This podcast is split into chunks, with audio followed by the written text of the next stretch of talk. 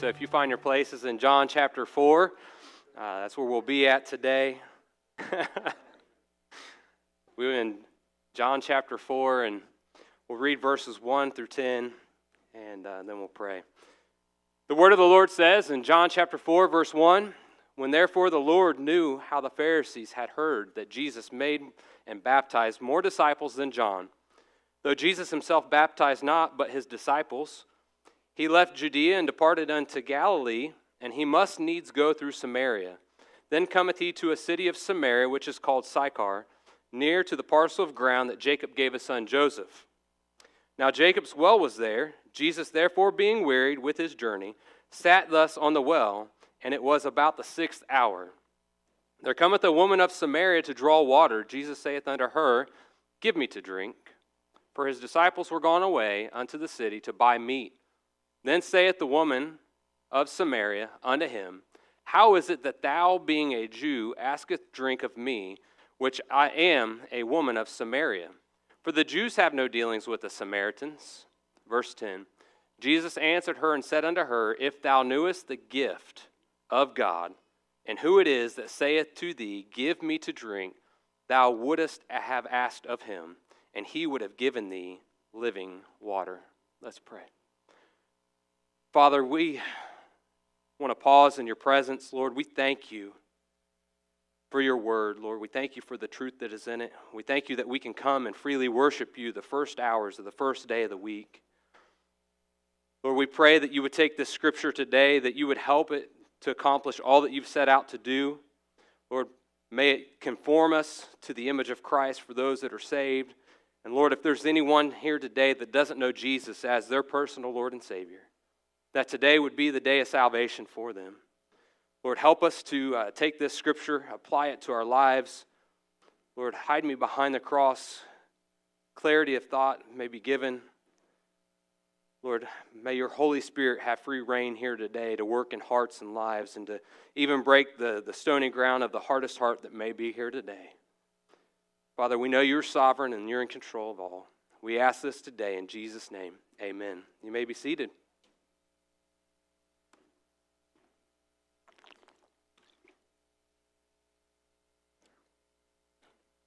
It had been a long time since uh, anyone had uttered any kind of a kind word to her.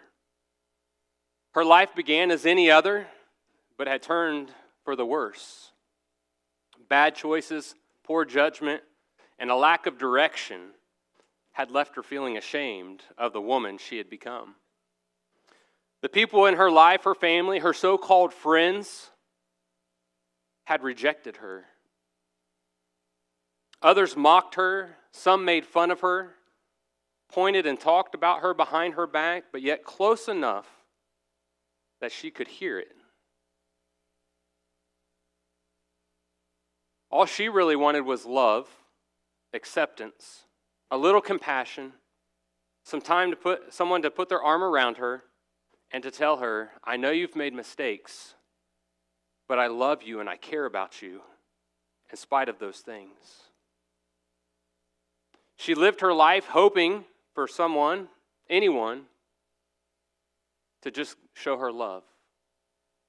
And I imagine that's how this woman in John chapter 4 felt, and perhaps maybe someone here today feels this way.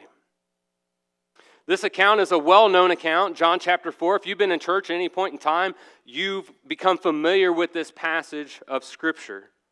It's a straightforward text. Jesus evangelizes an outcast woman who gets saved, who then goes back to her people and evangelizes her village. I want to remind everybody as we're jumping into the Gospel of John today that the, the purpose of John's writing, the purpose of the Gospel of John, is found in John chapter 20, verse 31. But these things are written that ye might believe that Jesus Christ is the that Jesus is the Christ, the Son of God, and that he believing that ye believing might have life through his name. And so the purpose of, of John's writing is to declare that Jesus is the Messiah, he is the Son of God. In this account, we see Jesus' humanity is on display. He is wearied, he is thirsty, and he's sitting by a well. And also, his deity is on display in his omniscience, and he knows this woman's storied past. This woman is an outcast woman. She, she has been an outcast woman. Uh, she's an immoral woman, I would say, as we sit here today. As I was beginning to pray about what to preach today, I, I you know, and Pastor's been preaching through several messages on salvation.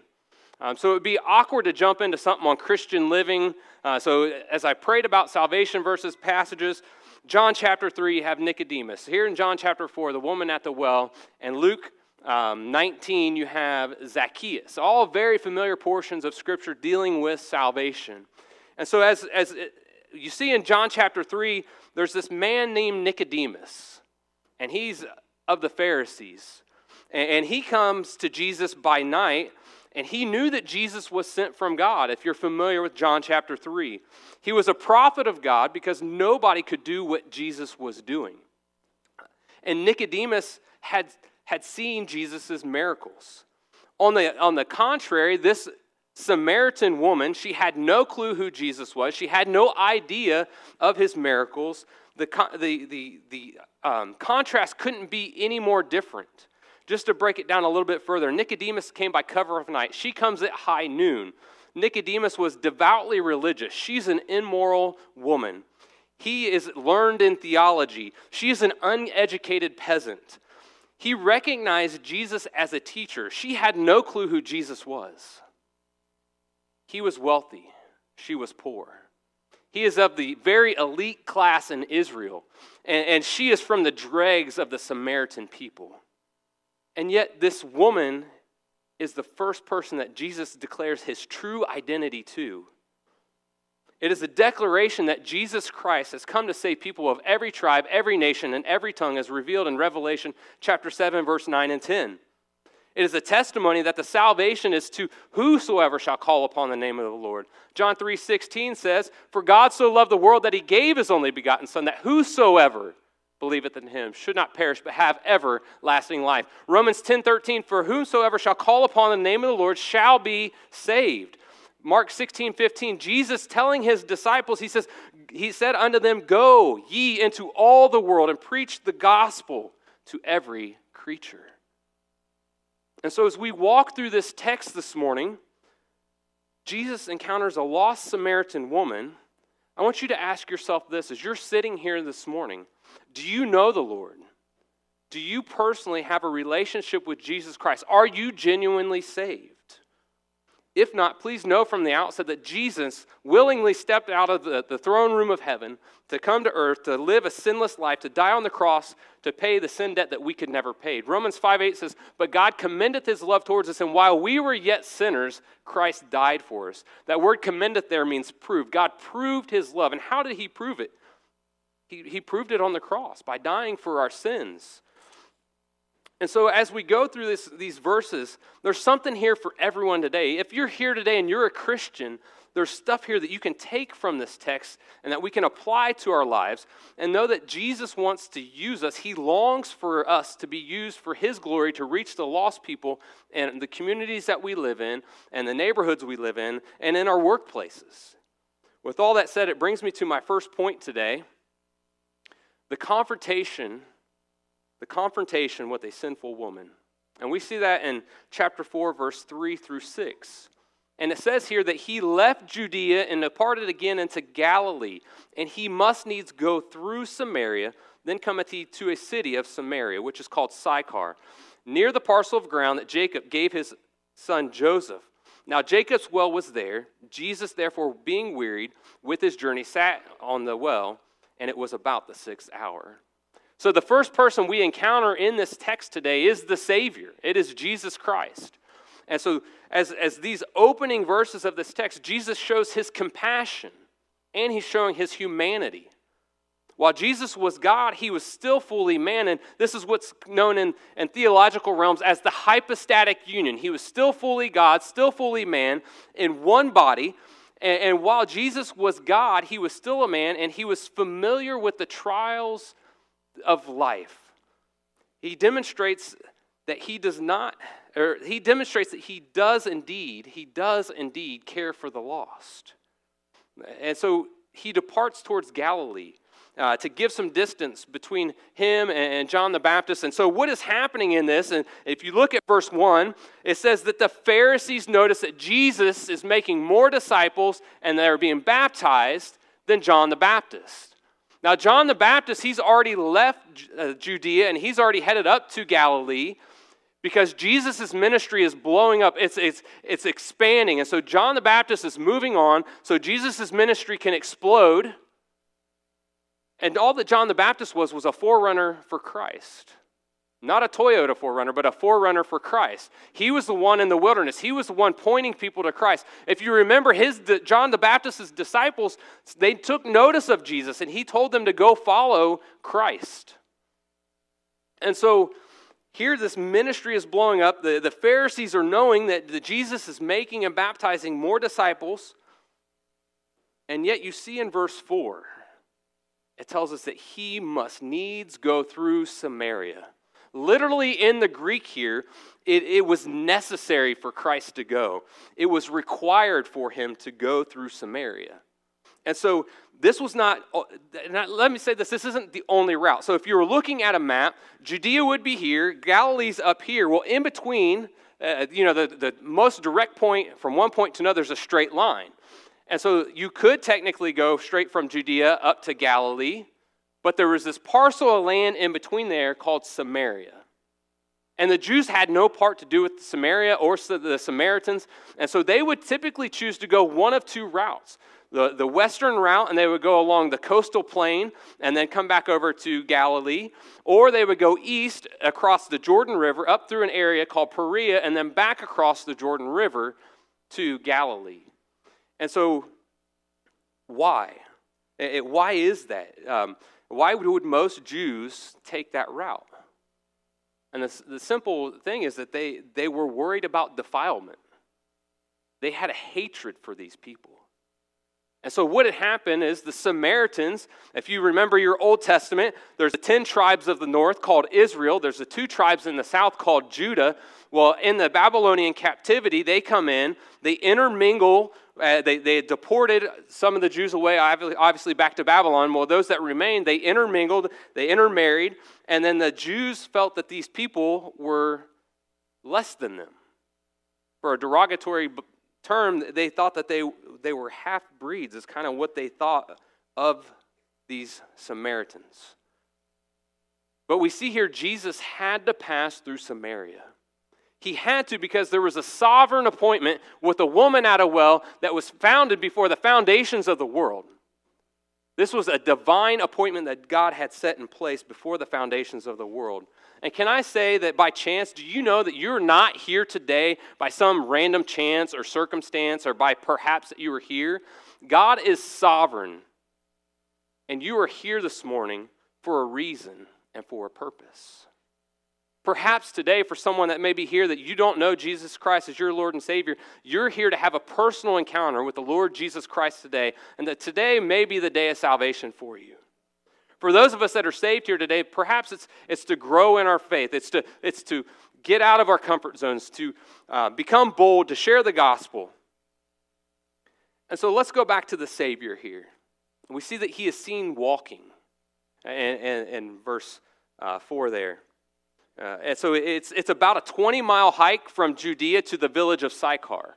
And so to put that in perspective, we think 20 miles, that's probably not too bad. It's like from Xenia to Dayton. Well, yeah, Xenia to Dayton is pretty flat. The, that, that would probably be manageable. But this is Israel. This is in the Middle East. This is an arid climate. It's not just a flat walk, it's, it's hills, it's mountains, it's ups, it's downs, it's up, it's down for 20 miles in the arid heat of the Middle East. And this is evidence pointing to Christ's poverty. Jesus knows what we face in life. Can I tell you that? Jesus knows what you're facing in life. He knows what trials and tribulations you've carried in here today, the burdens that you have, that you face this week, what is on your heart. I may not know it, your neighbor may not know it, but can I tell you today that Jesus Christ knows what you brought in with you this morning and what you're dealing with in your life?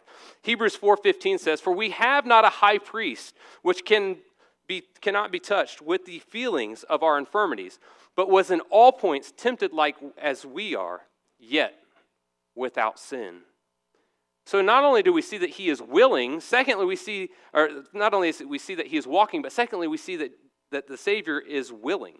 Verse 4 clearly uh, declares that Jesus must needs go through Samaria, when most Jews would go dozens of miles out of their way to avoid them. Can I tell you this? God has no respecter of persons this morning. Um, God is, is, the gospel, I would say, and I tell you, is it's not for, um, it doesn't have bounds, is what I'm trying to say. There, there is no person, no race of people that are beyond God's reach, beyond God's grace. All sinners are in need of salvation.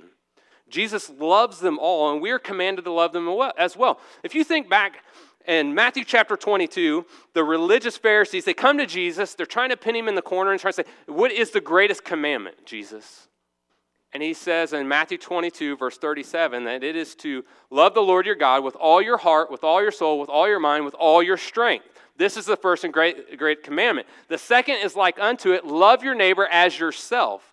And so notice that Jesus was willing to go out of his way to reach this poor lost woman.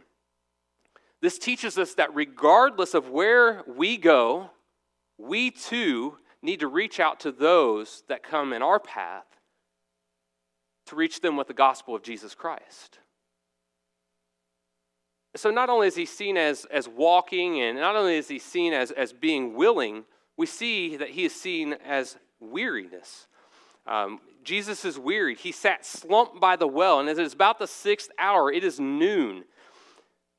And so the day, and when we think about the, the day, our clock begins at midnight. The Jewish clock uh, time frame would began at 6 a.m. And so here it is, it's high noon, which means that, that it's it's the sun is at its peak. It's the arid middle, middle East. He's hiked 20 miles up and down mountains. It's a rigorous 20 miles. And so when we come to this Greek verb here for wearied, it is a, uh, the word is kapiao, which means to be uh, to the point of sweat or exhaustion. So Jesus is literally to the point of sweat, to the point of exhaustion. And again, this demonstrates his humanity to us. As God, Jesus never tired. I can tell you that. Yet, as man, he was prone to the same things that we are. We can see in the scriptures where he was hungry. We can see in the scriptures where he was thirsty. We can see in the scriptures where he was tired. Jesus understands all that we go through in this life, all the suffering, all the hardships that we face. He understands those things and those what we experience here on earth, which allows him to be our sympathetic high priest the point that we need to see here this morning in this text is that it's no coincidence. It is no coincidence that Jesus is wearied here at this specific well at this specific time because he had a, a mission. Luke 19:10 says, "For the Son of Man has come to seek and save that which was lost." it, it is a divine appointment. And so we also see that he is, he is waiting here. Uh, Jesus is seen waiting on this woman to come to the well. He is sitting there waiting. He, he has this wonderful gift that he wants to present to her. He is just patiently waiting, patiently waiting. And you think about yourselves being here this morning. Jesus knew that you would be here on this day. He knew that I would be here preaching this message. All along the way of, of our lives, Jesus is positioning himself directly in our pathways. We kind of, you know, especially before we're saved, we kind of cruise through life. We don't think much about salvation. At least that's my testimony. I cruise through life, 30, 30 years of my life, not really thinking much of salvation. But all along the way, Jesus was intersecting in my life, bringing me to Him. And I think about my own personal testimony. And it was because my wife's grandmother invited my daughter to vacation Bible school here at Lighthouse Baptist Church. My wife was saved at the time. My daughter got saved during vacation Bible school. And then about four or five weeks later, I got saved. And it's only because God has directly intersected my path. And He had done it for years and years and years, but I just hadn't paid attention to it. And so, all along the way, Jesus is, is trying to um, create these crossroads. And, and then maybe out of the blue, then he just, he's right there, right in front of us, right in front of our faces. And he establishes these crossroads for us to bring us to salvation. Look with me back at the main text, John chapter 4, verse 7. You see, there cometh a woman of Samaria to draw water. So here's this woman. Um, this is the second person in this passage we want to look at today. We see the Savior. Now we're going to see the sinner.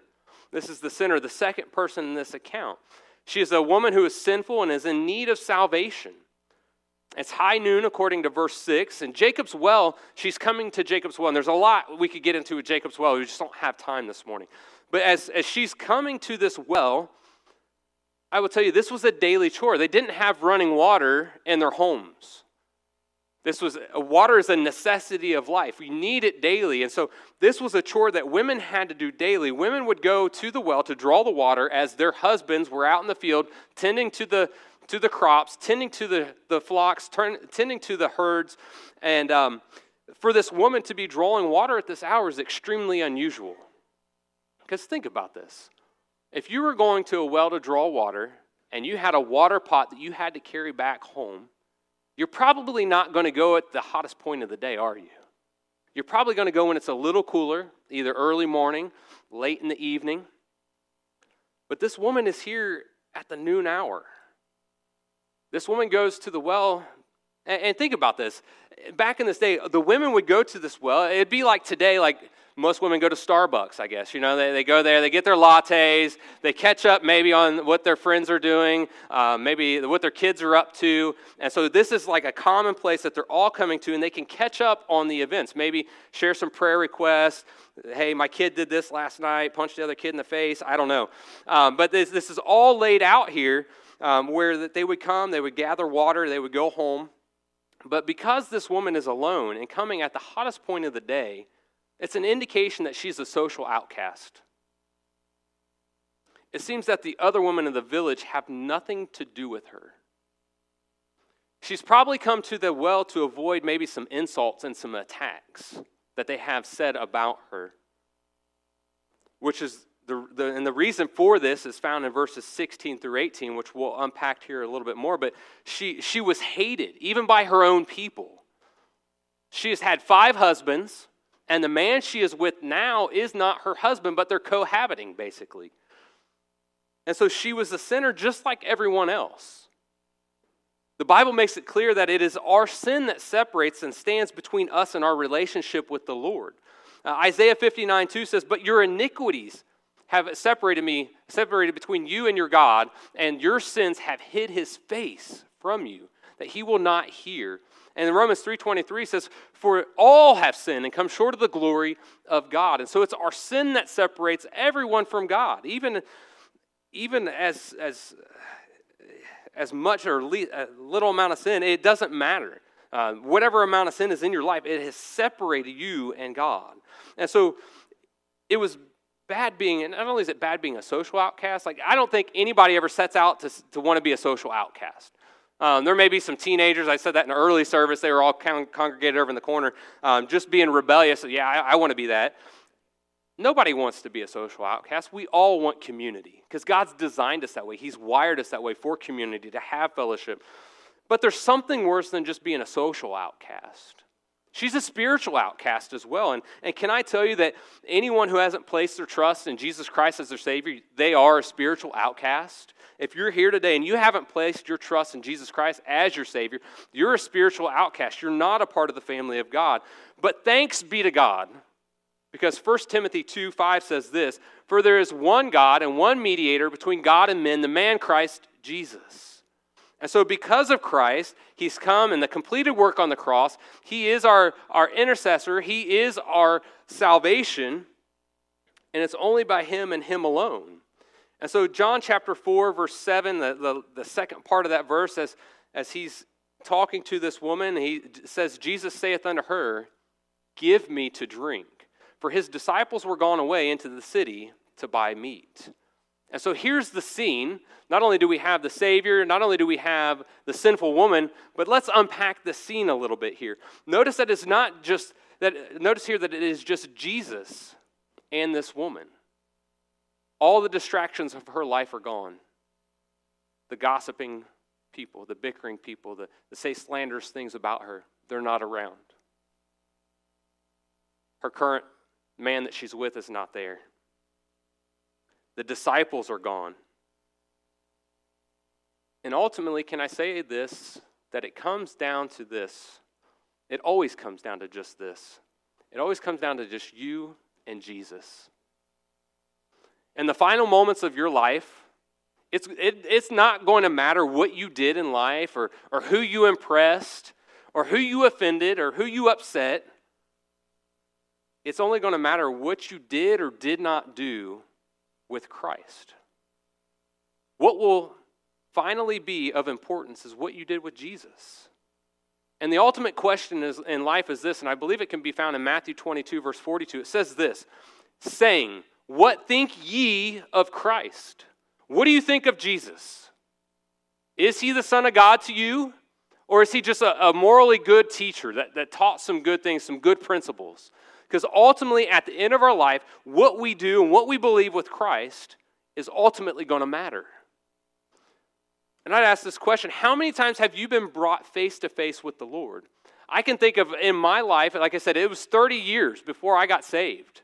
And I, and I can't help but think and wonder how many prayers did my loved ones, my friends, my family that were saved, that prayed over me, and maybe one day I will find that out in heaven, but just think about that. How many times have you been brought face to face with the Lord? How many times was I brought face to face with the Lord? How many times did I decide to say no to Him before I said yes? How many more times, if you're here today and you don't know Jesus as your Savior, how many more times are you going to say no before you say yes? And by all earthly expectations, she is not worthy of any special attention from the Son of God. And can I tell you this this morning? None of us are worthy. It is only by grace and, and grace alone that we have been imputed any sort of righteousness by Christ. None of us are worthy.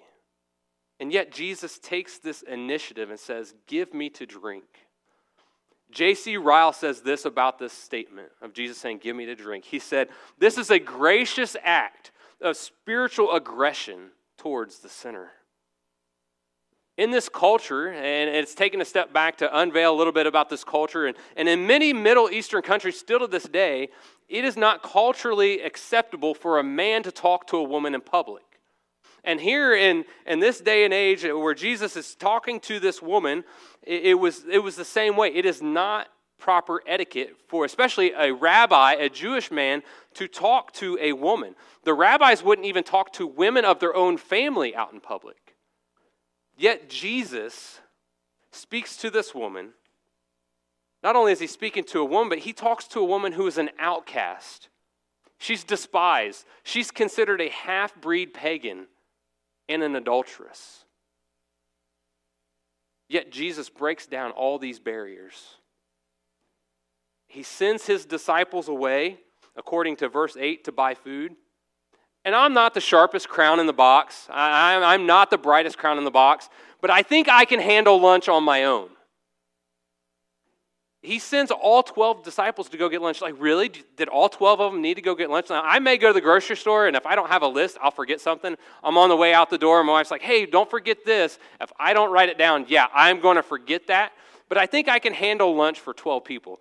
And so here he's, he's, he's purposefully sending all 12 of these disciples away. I love how the book of Acts calls them ignorant, unlearned men. But I think they could have handled lunch, right? But I also love what Acts says about that in that same verse. It says, but they had taken notice that they had been with Jesus. And do people take notice that we've been with Jesus? He was purposeful. He was setting the stage. It was beneficial to this conversation.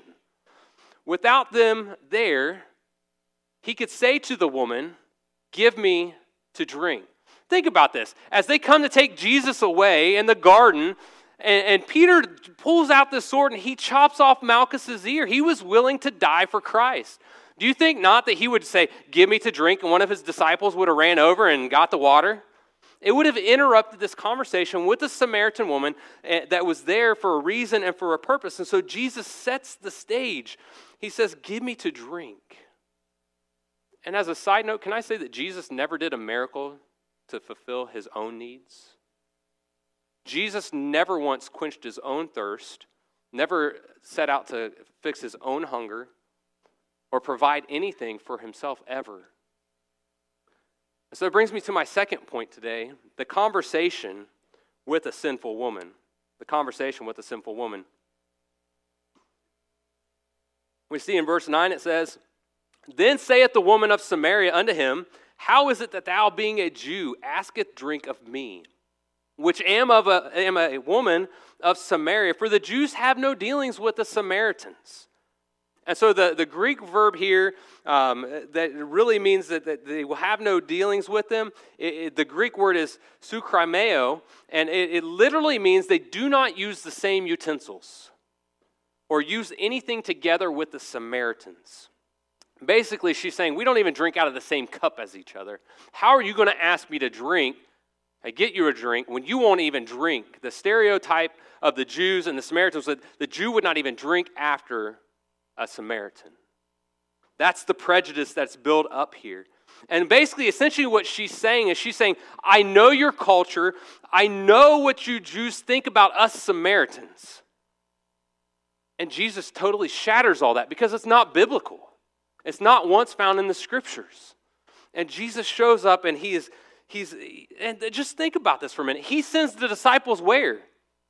He sends them to get food in Sychar, the, the village which is Samaritan. So he, again, he is totally shattering these barriers. These are, this is food that is being prepared by the Samaritans, by their hands. They're, they're purchasing it from them. And, and basically, Jesus is saying he didn't care about their tradition, he only cares about the revealed truth of the scriptures. What saith the scriptures?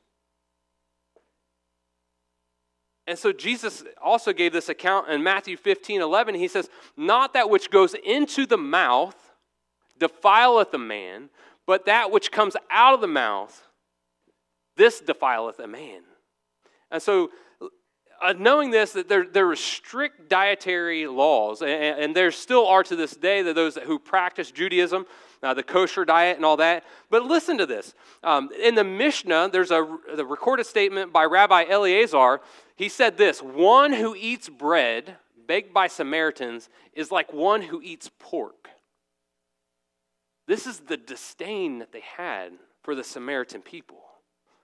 And so, this first point of conversation was just a little um, indifferent, basically. At first, when, when Jesus is, is asking for her a drink, a drink from her, this is a way to start the conversation.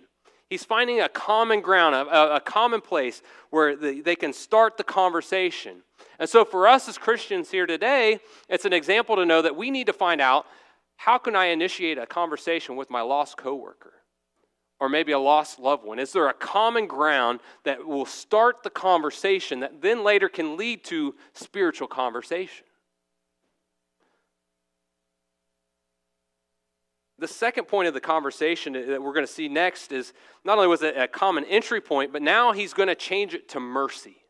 He, he's, he's changing this to unsolicited mercy. Look at verse 10 with me. Jesus answered and said unto her, If thou knewest the gift of God, and who it is that saith to thee, Give me to drink, thou wouldst have asked him, and he would have given thee living water. Notice how Jesus drew out the Samaritan woman's curiosity in that verse. And what I mean by that is he made her curious about the things of God. He said, If you knew the gift of God, and so if I had a, a, a gift up here, and, and, and, I had it for Terry, and, and I said, Terry, I got you this gift for your birthday. It's wrapped up, it's in this box, it's nice and neat, it's beautiful. You probably wonder what's in that box. Like, I wonder what he got me. And so here, Jesus is prompting that thought. I wonder what, the, what she's, she's wondering, what is the gift of God? Secondly, he makes her curious about who Jesus is. He says in verse 10, Who is it who says to you? And so he's starting to prompt that question Who is Jesus? And thirdly, he makes her curious about what God could give her. He says, Who would have given you living water? And so she was ignorant of three important factors here, uh, three important things. Um, she was ignorant of who he was, she was ignorant of what he had to offer, and she was also ignorant of how she could receive it. And when you stop and think about that, isn't that the gospel? A basic explanation of the gospel. Who is Jesus? What does he have to offer? And how do I receive him? The simplicity of the gospel. And yet, when he's saying this living water, when you think about the gospel and you think about everything that comes in with that mercy, grace, pardon, justification, and it just, it's a continuous flow of, it never ends. God's grace, God's mercy, God's justification, God's pardoning of our sins, it never ends because we still continue to fail to not sin. We, we are sinners. Yeah, we are saved, and yes, we still sin, but we should sin less. And so here, this, this outpouring is over and over and over. And so Jesus, with the statement, says, And he would have given thee living water. He starts to turn the conversation in a spiritual direction. Uh, and I would say this that the, in the Old Testament, this living water that's found in, in this, this passage of Scripture here, it is also found in the Old Testament. Just like we saw earlier in that song, Jesus is throughout every book of the Bible, Genesis to Revelation. And this living water isn't just re- referenced here in John chapter 4. If you would look with me at Jeremiah 2:13, it says, For my people have committed two evils. They have forsaken me, the fountains of living waters. Also in Jeremiah 17 13, O Lord, the hope of Israel, all that forsaketh thee shall be ashamed, and they that depart from me shall be written, uh, be written in the earth, because they have forsaken the Lord, the fountain of living waters. Psalms 36 9 says, For with thee is the fountain of life, and thy light shall we see light. Isaiah, or Isaiah 12 3 says, Therefore, with the joy shall ye draw water out of the wells of salvation. And so, know this today. If you're here and you don't know Jesus as your personal Lord and Savior, that Jesus wants to give you this free gift of eternal life. All you have to do is accept that gift. John 6 35, Jesus said unto them, I am the bread of life. He that cometh to me shall never hunger, and he that believeth on me shall never what? Thirst. And then again in John chapter 7, verse 37, in the last days, that great day of the feast, Jesus stood and cried, saying, If any man thirst, let him come to me and drink. And so this is the gospel. This is, this is mercy without regard to morality. This is, this is mercy without regard to religiosity or religion. And so you just simply need to receive the gift of salvation. Notice, though, in verse 11, she is trying to figure out what Christ is talking about. She still doesn't get it here. In verse 11, it says this The woman saith unto him, Sir, she's kind of confused. She says unto him, Sir, thou hast nothing to draw with, and the well is deep. From whence then hast thou this living water? She's like, Jesus, you don't even have a bucket to draw water with. Do you even have a rope to draw this water? She's totally beside herself. She's still thinking in the physical realm that where's he going to get this water? She, he doesn't even have a bucket to get the water, he doesn't even have a rope to draw the water with. Yet Jesus is speaking of the spiritual.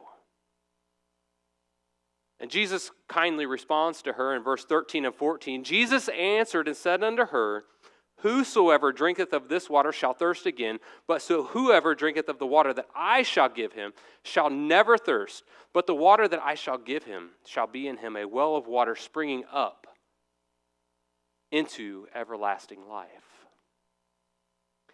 And then when Jesus says this here, you see that word drinketh twice in these verses. There's two different tenses, uh, verb tenses here in the Greek.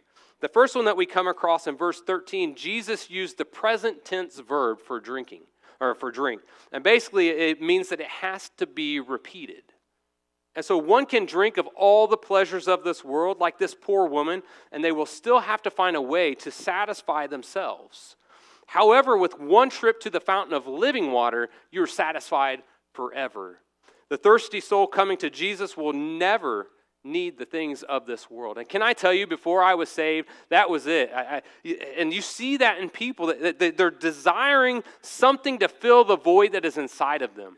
And they do it for a while and it satisfies for a season, and then they're moving on to the next thing and to the next thing and the next high and the next high. And then they're just constantly being let down. It's like the, they're, they're getting ready to score the touchdown, and the goal line gets moved another 10 yards.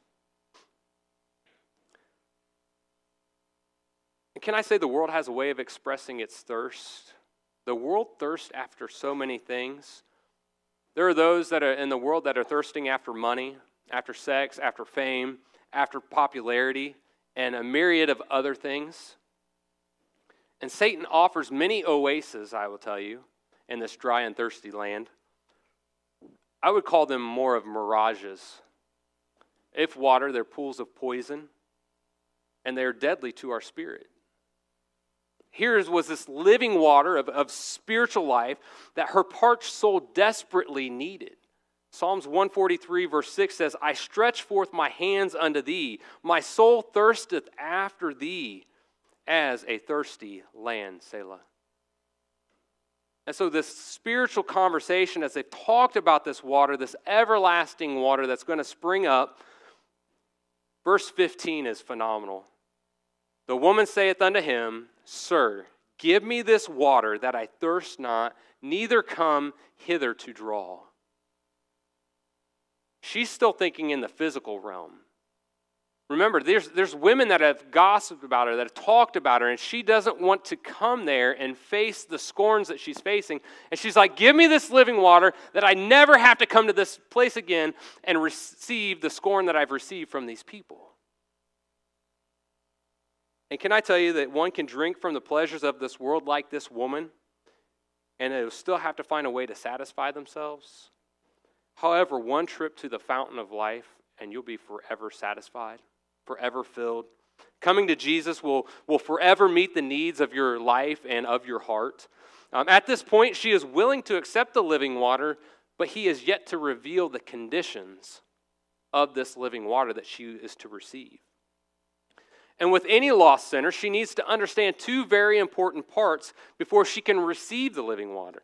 And just like many of us here today, we know this that are, that are here today that are saved because we had to recognize these two things, these two aspects. It's not easy believism. It's not like, I, hey, I believe there's a God, I believe Jesus, and then you get salvation. No, the Bible never speaks of easy believism.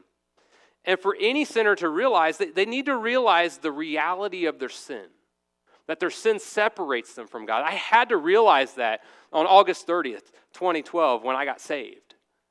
I had to realize the, the reality of my sin, the reality of my sin that separated me from God forever, for eternity.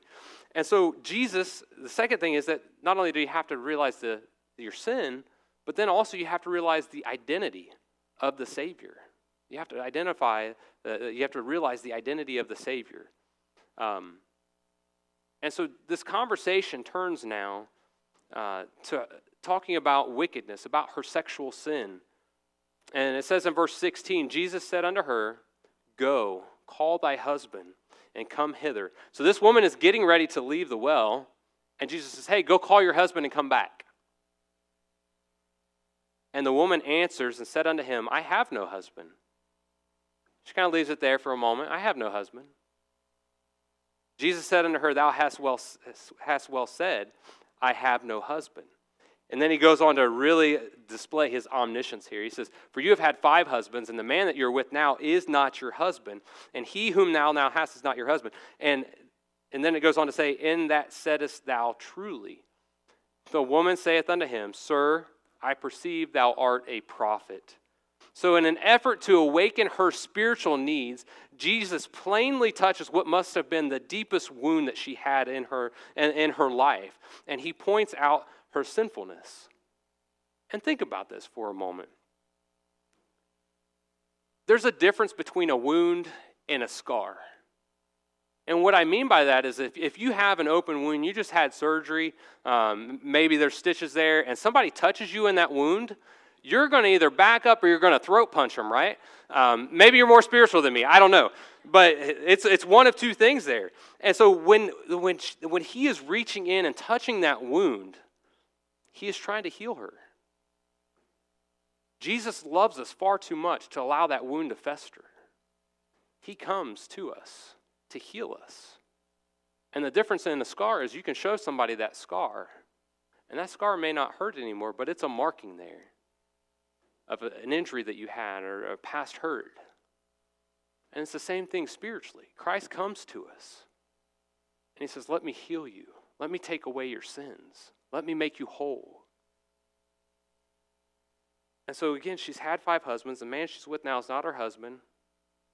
And Jesus loves her enough, and he loves us here today enough to not allow us to stay in our sin. I can almost imagine the guilt that this woman faced in her life, that she lived with day in and day out. I would imagine she was in constant turmoil because of this. And anybody that's ever been in, in, in, sin that you're trying to cover up, it's that turmoil, right? You're, you're not at ease. You're unsteady. You're, you're just in a, in a tumultuous place. And so Jesus lovingly confronts her sin in a very direct way. And she is aware, can I say, she is aware of the Old Testament? She is aware that adultery is a sin. Notice, though, in these passages, she, like all sinners, doesn't tell the whole truth. Anybody ever do that? Like, you, well, it was just this this thing over here, and you tell like a half truth. And we've all done it. And so she's sitting here. She's like, "Well, I don't have a husband." And he's like, "Yeah, you, you've rightly said that." She she told a partial truth. And can I say to only be 98 or 99% known is to be not, not known at all? Christ wants 100% of our heart. He wants 100% of us. He, and that's the thing, He knows everything about us. It's not like we can hide anything from Him. And Jesus acknowledges her in verse 17. He says, Thou well hast said, I have no husband. Then he reveals the truth in verse 18. He says, For thou hast had five husbands, and he whom thou hast now is not thy husband. And so again, this displays his omniscience. Um, he knows her history, he knows her sordid past and her sins, um, and he fully knows her. And can I say today that anyone who truly desires to have righteousness in their life, to have Christ in their life, you must forsake your sins. Uh, repentance is a necessary step for salvation. It's, it's taking my sin and I'm turning and I'm running towards God. I'm turning my back on sin. I'm running towards God. It doesn't mean I'm going to be perfect, but it's a true repentant heart. Listen to Isaiah 55, verse 6 and 7. It says, Seek ye the Lord while he may be found. Call ye upon him while he is near.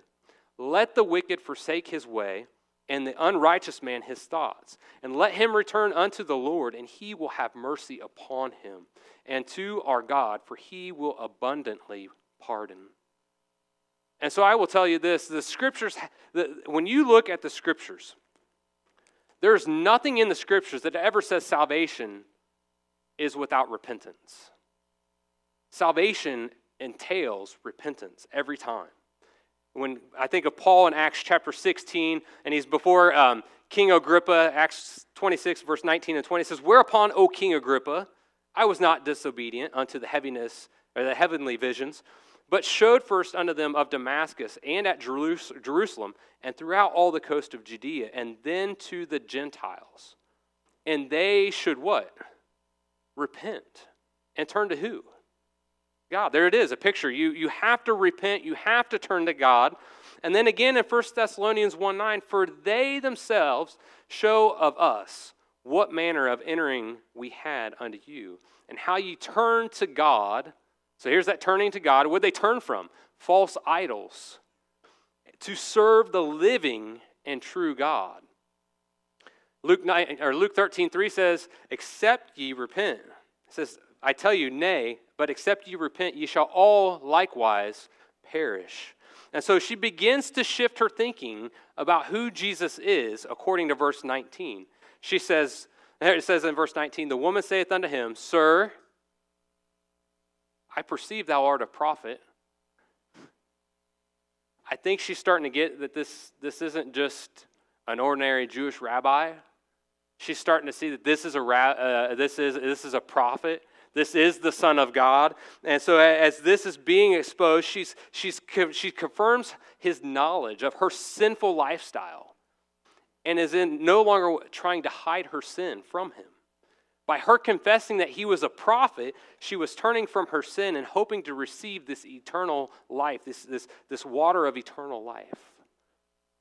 But like most sinners, when, when we have our wound touched, when we have our sin poked, uh, we're real quick to point out the sin in others. And I love in Matthew where it says, hey, remove the beam out of your own eye before you try to get the speck out of somebody else's eye.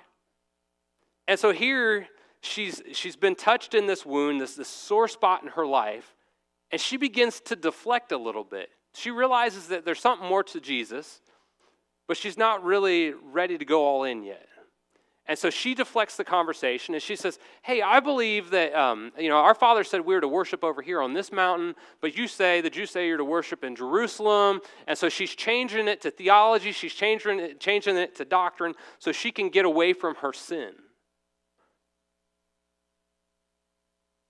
She tries to, to shift this argument, but then Jesus, in verse 21, he, he tells her and he's giving a prophecy of some things that are to come. Verse 21, it says, Jesus saith unto her, Woman, believe me, the hour cometh when ye shall neither in this mountain nor yet at Jerusalem worship the Father. And then 70 AD comes along, Rome comes in, they, they, they take over Israel or Jerusalem. Jerusalem is destroyed. The Temple Mount, the temple is, is destroyed, not one stone left upon another, as Jesus had predicted. And then they march up north to Samaria. The Romans slaughtered thousands of uh, Samaritans uh, by the sword. And so this is just all prophecy he's laying out before her. And yet it's a further revelation later on that Jesus has established that it's no longer, once that veil's ter- torn, it's no longer about a place, it's about a person. It's about the work. It's always been about Christ. Um, John 4 23 and 24 says this But the hour cometh, and now is, when the true worshiper shall worship the Father in spirit and in truth, for the Father seeketh such to worship him. God is a spirit, and they that worship him must worship him in what? Spirit and in truth.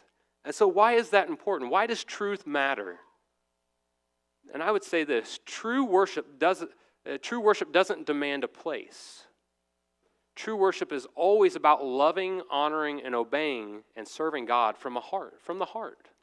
He's always after the heart. He, he doesn't want outward conformity, he wants the heart of man. And, and God says this about, about external rituals in Amos 5.21. He says, I hate, I despise your feast days, and I will not smell in your solemn assemblies. And so Jesus has ushered in this new era of worship. It, it doesn't focus on external things, it doesn't focus on symbols.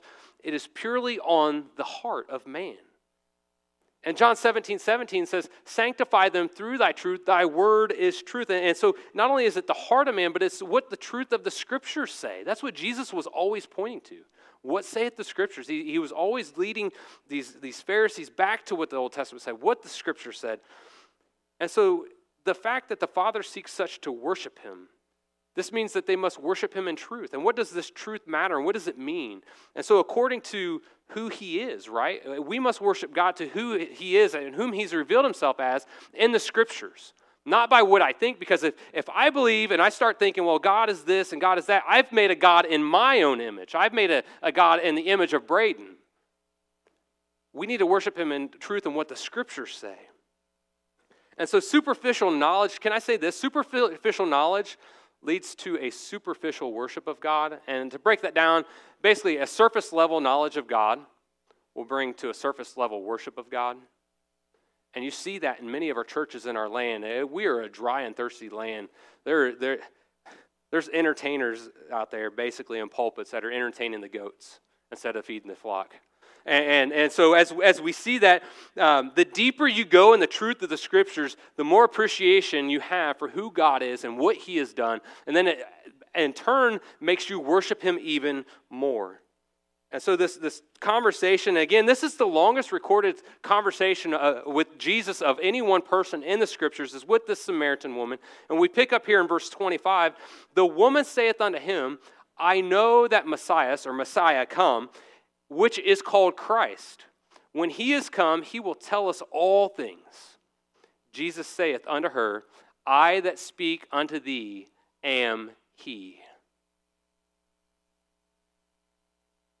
This is mind blowing here. We, I don't think uh, on a surface level, when you just read this text sometimes, and I didn't understand it for a long time, she knows that the promised Messiah is going to come and one day will fulfill everything. And Jesus simply reveals himself as that supply and as the Messiah. In verse 26, Jesus reveals who he truly is. And if you go back, and it says there in verse 26, I that speak unto thee am he. Well, if you go to the Greek text, literally what is said here is that he is saying that he is ego eimi. This is the first I am statement that Jesus makes to anyone of his true identity. He doesn't say it to Nicodemus, a Pharisee. He doesn't even reveal it to his disciples up to this moment. He reveals it to a sinful Samaritan woman. He's saying, Ego eimi, I am that I am. This is the, the name of God that he, he revealed himself to Moses back in Exodus chapter 3, verse 14. And, and what's interesting, like I said, is this is the first account of Jesus revealing his true identity in the scriptures to any one person. And this I am statement is used 23 times in the Gospel of John. Many of us are familiar with the seven I am statements of Jesus I am the bread of life. I am the light of the world. I am the door. I am the resurrection. I am the life. I am the way, the truth, and the life. I am the vine. I am the true vine. I am the good shepherd. And all these I am statements refer back to his eternality in his Godhead. And this is what he does for every sinner. He doesn't just come and, and he doesn't come to judge us. He doesn't come to condemn us. He never condemned this woman in this passage, did he? He doesn't come as a bully to force her to come to him.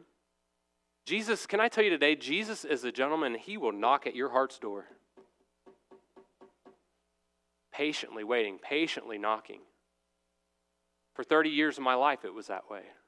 Patiently knocking. You have to open that door and let him in to have that relationship with him. And so, he, he, and let me say this too He doesn't come as a buffet. He doesn't come as many choices or many ways of salvation that the world will try to tell us. He is simply the way, the truth, the life. John 14, 6, Jesus saith unto him, I am the way, the truth, and the life. No man comes unto the Father but by me. Acts 4, 12, neither is there salvation in any other, for there's none other name given under heaven among men whereby we must be saved. And John 3, 36, he that believeth on me, or believeth on the Son, hath everlasting life. And he that believeth not the Son, Son shall not see life, but the wrath of God abideth on him. And our time is gone. It's so quick. It goes by so quick. Um, I don't have time to complete the full third point, but the third point for those type A personalities, taking notes and all that, um, the conversation, or uh, not, the conversion, I should say, the conversion of the sinful woman. That's my third point today. The conversion of the sinful woman. We find that in verses 27 through 30. And what I mean by that is, briefly hit on it, it was immediate. When she gets converted, she leaves. Verse 27 tells us she drops her water pot and heads to town. Why did she leave her water pot? Because she can get to town a lot quicker than carrying her water pot with her. Why is she going to town? Because she wants to tell all those other people who she was ashamed of, the women and the men that mocked her, she is going now to them to evangelize them because she's going to tell them of a man that told her everything. She says, Come see a man that told me everything. Like, oh no, she's got a seventh man on the horizon. No, it's Jesus. And so she's, she's going to tell them about him and what he's done. And she was compelled to tell others of Christ.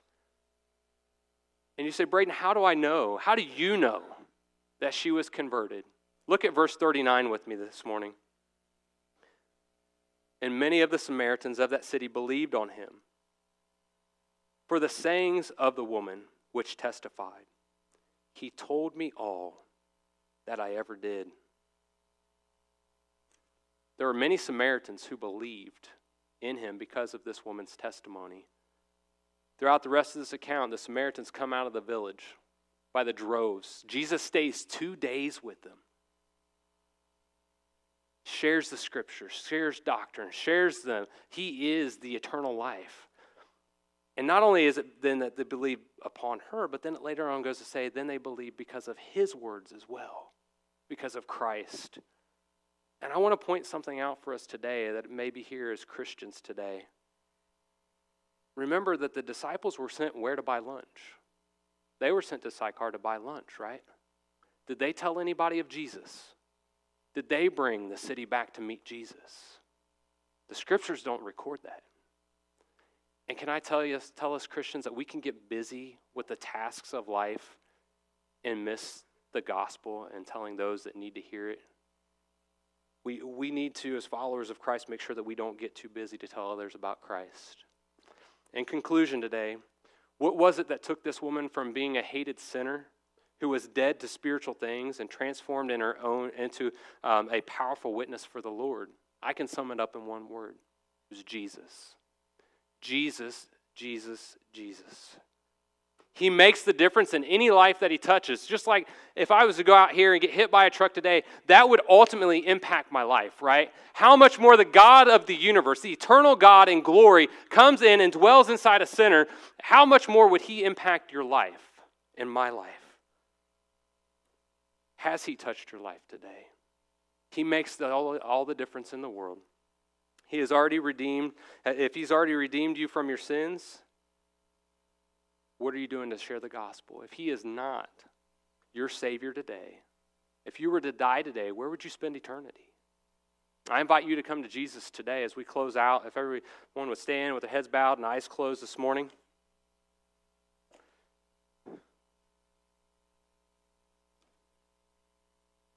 And as this text has um, revealed to us today, that there is only one way of salvation, that's through Christ ask a simple question with heads bowed and eyes closed Do you know Jesus Christ is your personal Lord and Savior? If you were to die today, would heaven be your home?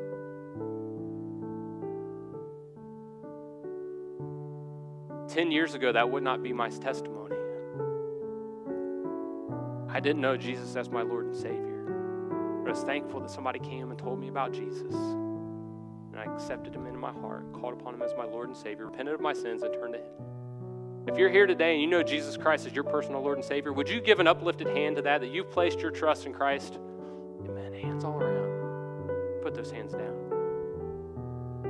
The other side of that, I'd like to ask if you're here today and you don't know Jesus as your personal Lord and Savior, would you just give an uplifted hand? I'm not going to come to you. I am not going to call you out. I just want to pray for you because I know what it was like. I was scared to walk that aisle. I was scared to make that decision. Would you just give an uplifted hand and say, Braden, I don't know for sure that heaven would be my home. I don't know that Jesus is my Savior. Any hand at all. Maybe you're here today and you say, Braden, this message has been a little convicting. I haven't been faithful to present the gospel to my neighbors, to my coworkers. Would you just give an uplifted hand? Would you pray for me to give, bold, give me boldness? Would you pray for boldness in my life to share the gospel? My hand's up with you. I get scared at times too. Father, we come before you. We thank you, Lord, for the day that you've given us. We thank you for your word, the truth that's in it. Lord, we thank you that you came to seek and save that which was lost.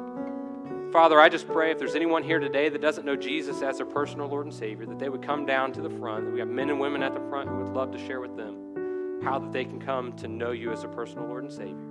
Or maybe they would grab a hand of a loved one and they would walk uh, that aisle and come to get those questions answered. Lord, I also pray for all of the hands that went up that, Lord, we need boldness. The days aren't getting any brighter, they're getting darker, and we need to be those that are bold as lions to proclaim your word, to proclaim the truth, because we have the hope. Lord, give us boldness. It's in Jesus' name that I pray. Amen.